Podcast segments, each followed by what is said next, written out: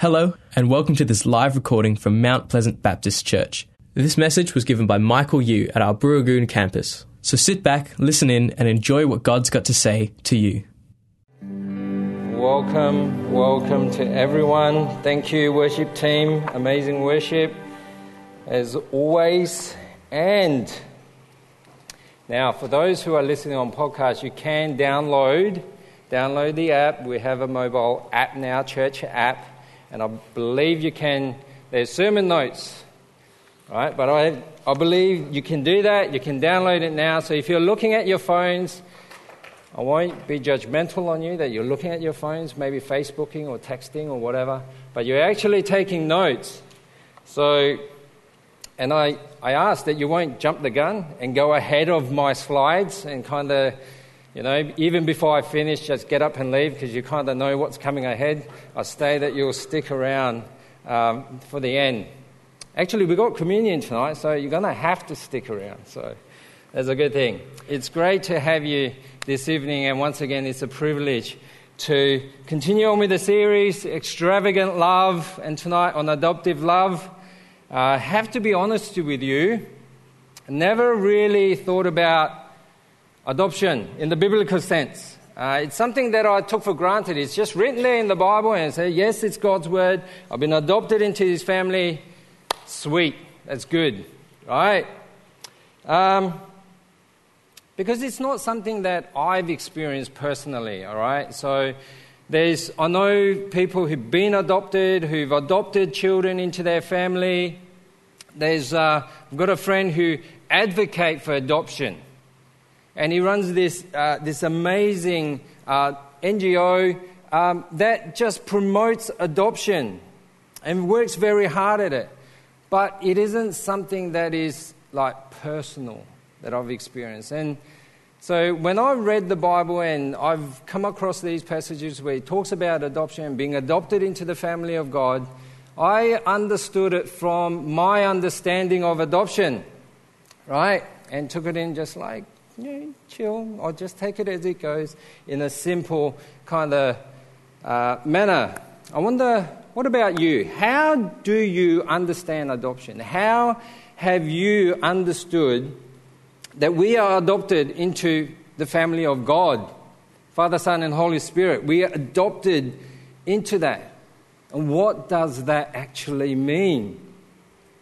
See, God has given us the opportunity to choose, every single one of us, to j- choose Jesus. And upon that decision to accept Jesus as our Lord and Savior, we've been given the right to be adopted into this family of God. So, tonight, what I want to do is uh, let's have a look at why John actually wrote this epistle. What is the reason behind to better understand uh, what the circumstance was and what, in what context he wrote this letter. And then we'll proceed what that looks like in being adopted into God's family and how all of that kind of encompasses with the love that God has for us. So Dominique is going to read for us this evening. On Dom. See what great love the Father has lavished on us, that we should be called children of God. And that is what we are. The reason the world does not know us is that it did not know him. Dear friends, now we are children of God, and what we will be has not yet been made known. But we know that when Christ appears, we shall be like him, for we shall see him as he is. All who have this hope in him purify themselves, just as he is pure. What great encouraging words. How great is the love the Father lavished, poured out in abundance on us that we should be called children of God. So encouraging. But why did John write this letter? This passage is part of a letter to Christians who are being led astray by false teaching, by false teachers. And these were the things that the false teachers were claiming they were claiming that they have fellowship with God, but they are sinless because they have this fellowship. They claim that they knew God and they believed that God was light and said they lived in this light. However, the false teachers also held on to the belief and that they did not believe that Jesus was Christ, the Son of God. They denied Jesus came in the flesh and in turn did not see the significance of his death and resurrection. And that was spreading, and that was being spread amongst the people that John had established, the church that he had established. And so John writes to address these false teachers, the false teachers' claims about Jesus and themselves. So, in this context, John states, See what great love the Father has lavished on us, that we should be called children of God. And that is what we are. That is what we are. See, these false teachers do not know. They are wrong. They have what they are claiming is not right. Why is John stressing this point? That we are children of God. Now, I think it will help us to understand the nature of adoption in first century Rome.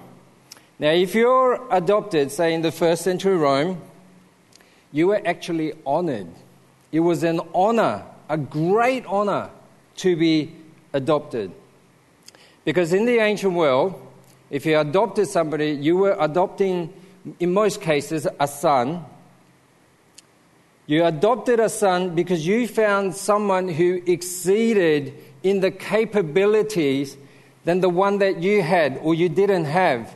So you went out and you chose a son and you adopted that son to be the heir, to be the inheritor of your whole family estate. Someone who's going to carry on that name. That's why you went out and actually adopted a son. An adopted son was deliberately chosen by the adopting father to carry on the name, to inherit the estate. No way was the adopted son inferior. On some occasions, it might have been a daughter, but in most part, it was a son.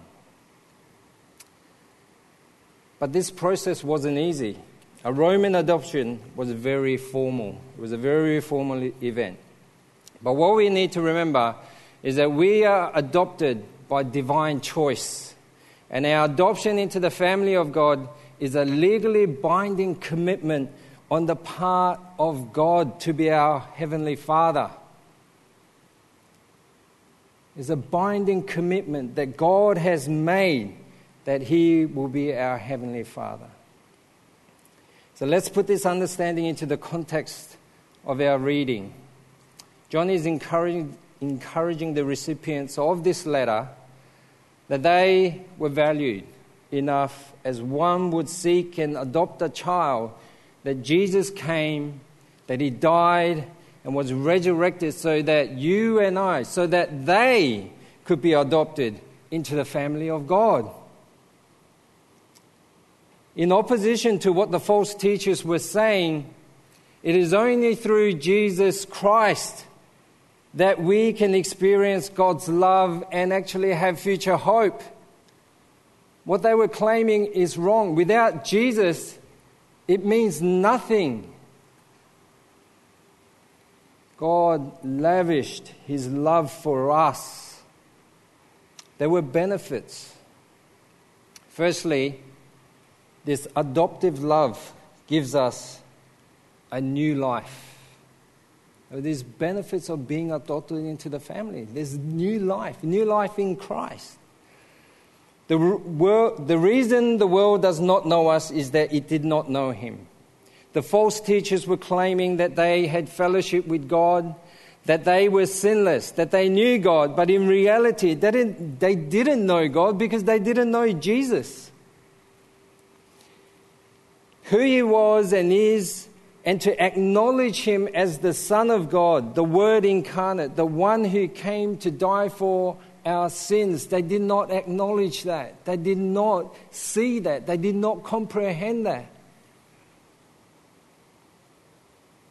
When we were adopted into God's family, we received a new life.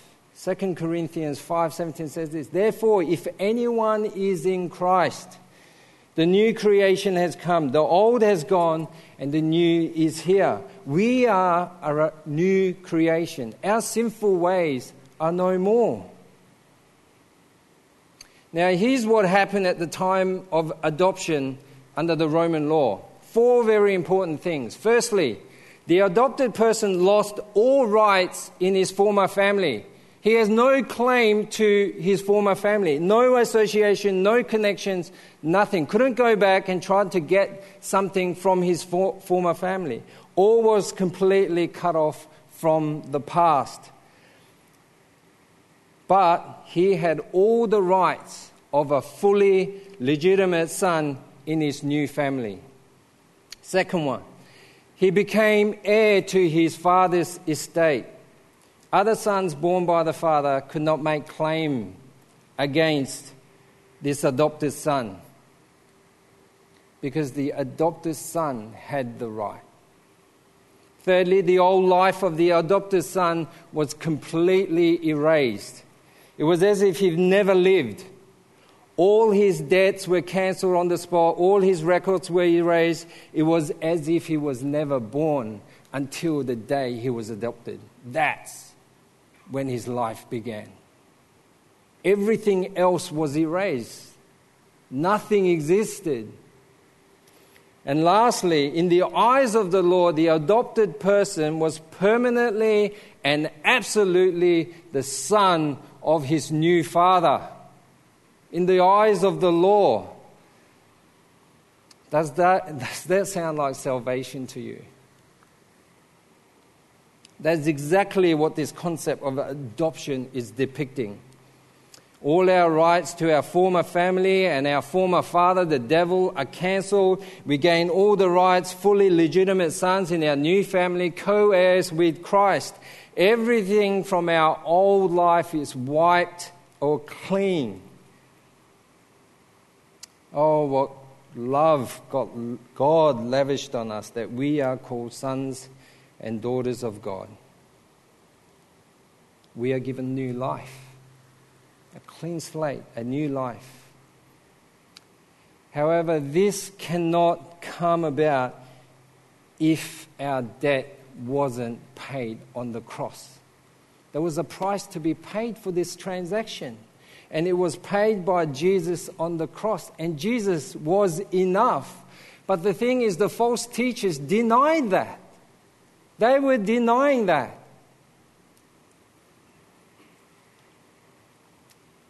This leads to my second point that adoptive love gives us hope, hope in Christ. It gives us a hope of restoration in the divine image in us. This is amazingly beautiful. As we come, become sons and daughters by adoption, we also become sons and daughters by regeneration. In other words, we now have become not just adoptive children, but partakers of the divine nature.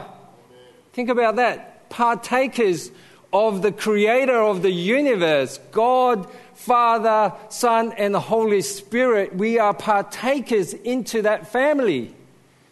It's an amazing thing. It's a mind blowing thing that we have been invited into. It's a staggering thing, and the Holy Spirit does all this. Dear friends, now we are children of God, and what we will be has not yet been made known. But we know, but we know that when he appears, we shall be like him, for we shall see him as he is. Now, false teachers denied him, but Jesus, the Son of God, the perfect representation of man, created in the image of God, they denied him, but he is the perfect representation of man. Jesus said, Be perfect as your Father in heaven is perfect. If you belong to God and you are a child of God, there should be some family resemblance. God's love gives us hope in that we've come into the family of God. The process of sanctification will make us more and more into the likeness of our brother, Jesus.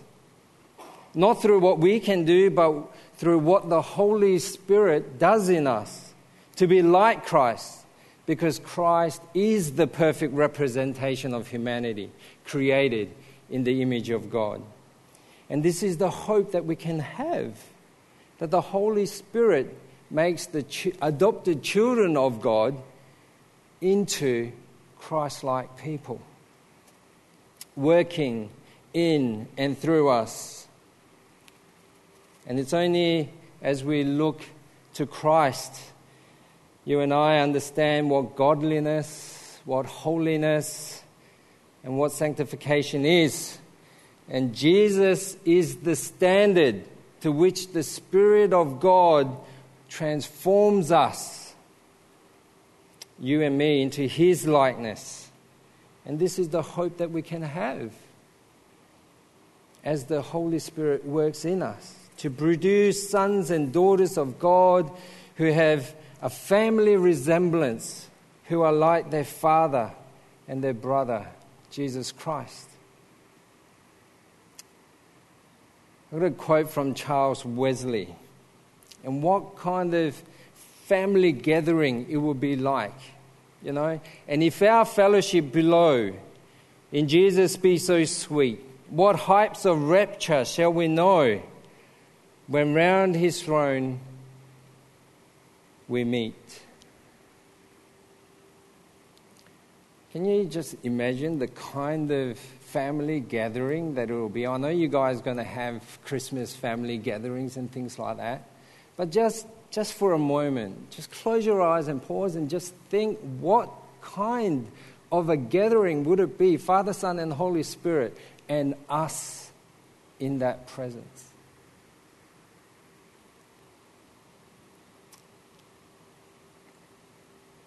God is making a family God is redeeming a family. God is regenerating a family. As we are adopted into the family of God and receive a new life, we can have the hope that we will be transformed into His likeness, which will be perfected at His return. Like Sue said, it's a work in progress. We are work in progress. We all are work in progress. This leads to my third point. Even though we are a work in progress, we can have confidence. We can have confidence of eternity. The Holy Spirit gives us assurance and confidence in our lives today and of the future. Romans chapter 8, verse 16 the Holy Spirit Himself testifies with our spirit that we are children of God. The Holy Spirit comes to us, takes up residence in us, and confirms to our hearts that we, that you and I belong to God. Holy Spirit does that in our hearts so that we can understand, that we know. And He testifies to that, that we are a child of God. Now, in the adoption process in ancient Rome, that they had to have seven witnesses. Seven witnesses. Seven, seven Roman citizens who were the first hand eyewitnesses of the transaction for this adoption to take place. Why? Because the Roman rulers knew when the father dies, there'll be trouble. Right? The biological kids don't like the adopted kid, right? And they're going to be a bit of uh, fighting over the inheritance, the estate. But the thing is, we don't need seven. We just need one the Holy Spirit who has sealed us to the day of redemption, which means we are protected until that day. The Holy Spirit will testify. The Holy Spirit becomes the guarantee of the full inheritance. That is what Romans 8:16 is saying. He testifies with us that we are children of God. He bears witness along with our spirit and there is no the, and we have internal confidence in our hearts. It should, it should be all is well with us, knowing this. And as the child was adopted, the child held the same citizenship as the father. Right? Didn't matter which country you were adopted from. If the father was a Roman citizen, the child became a Roman citizen. And we are told that in Scripture that we are citizens of heaven. But our citizenship is in heaven, and we eagerly wait a Savior from there, the Lord Jesus Christ, who, by the power that enables him to bring everything under his control, will transform our lowly bodies so that they will be like his glorious body. Therefore, my brothers and sisters, you whom I love and long for, my joy and crown, stand firm in the Lord in this way. We are no longer citizens of the world. We are, we are aliens here. We are citizens, we are citizens of the new world to come. And we have the rights of heavenly citizenship and the responsibility to live like citizens of our Father's kingdom while we live on earth. As so John says, everyone who has hope, everyone who has hope in him, purify himself just as he is pure. There's a call to and call for purity, to live rightly as a child of God as God says, Be holy as I am holy. Be different. Be set apart from the world. Remember the new life. Remember the hope. And have the confidence as the Holy Spirit works in you and in me of revealing the truth. And only in our obedience to Him, what He reveals to us, can we produce any sort of family resemblance. We can no longer conform to the pattern of this world and say we are citizens of heaven. We need to take the things that God, the Holy Spirit, reveals to us and be obedient to what He's revealing to us and live in accordance to that. Why does John go on about this adoption? Why is it so important? John's explaining to the false teachers, to his people who is wavering, who is confused. Without Jesus, without what was done on the cross, without his sacrifice, without his resurrection, we have nothing. But think about this the love that Jesus had for us, the love that God had for us to, to adopt us into his family, to give us all of this inheritance, to give us all the, the entitlement, the rights that we can have, the privileges that we can have of this new life, of hope, and of eternity. All of these things hang on Jesus Christ you deny Him and you deny all of that. We have nothing to stand on when we deny Jesus Christ. And it is through Jesus Christ, what He has done on the cross, that we are able, as we, as we look to Him, as we accept Him as our Lord and Savior that we have the right to become, come into this family, to have a new life, to have hope, to have eternity. You can't have those things without Christ. You can't have those things without Christ. In closing, and before we come to communion, this is the adoptive love of God that we are called child of God, to be chosen into his family. Not only that, but have the rights and privileges that go along with it. The God of the universe has adopted us as his child, even though we were enemies. Why? Why would he do that? Because he is love. And it is only through his Son, Jesus, that we have this right to be called a child of God. No other way, no other means. And the love that God lavished on us, that He poured out upon us, even though when we were sinners, even though we were enemies, I still cannot fathom. I still cannot get my head around that. But all I can say is praise God, and all glory goes to Him.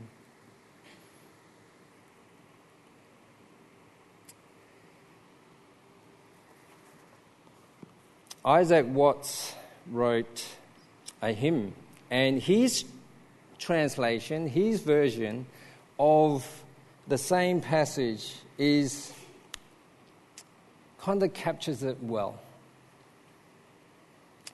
So he says, Behold the amazing gift of love the Father hath bestowed on us, the sinful sons of men, to call us sons of God.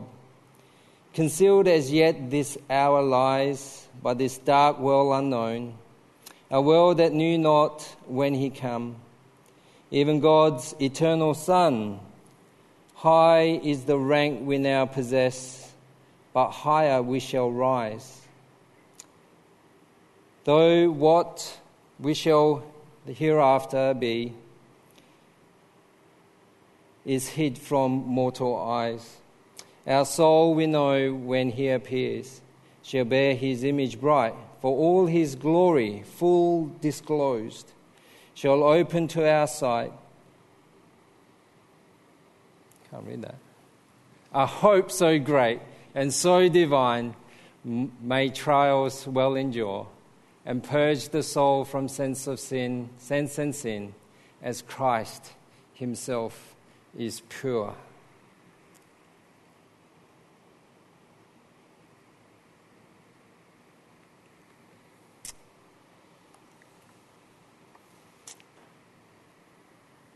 I think it's a timely reminder as we come for communion how we got to be adopted into God's family and the price paid, the blood in blood, so that we may be called children of God, co heirs with Christ. The new life we have received through the body broken and the blood shed that we no longer live in darkness and with a sense of identity, but that we are born new into light. That we now live with hope of what is yet to come because of the risen one. And upon his return, it will fully be revealed. And this gives us the confidence to live today and approach this table in his presence in remembrance of his son, remembering the blood poured out on the cross and the body broken for us, so that for those who believe shall be called a child of God.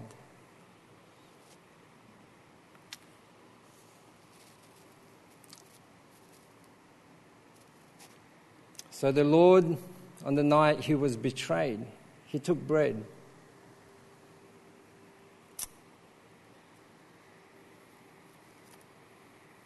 And when, when he had given thanks, he broke it and said, This is my body, which is for you. Do this in remembrance of me. And in the same way, after supper, he took the cup, saying, This cup is the new covenant in my blood. Do this whenever you drink it in remembrance of me.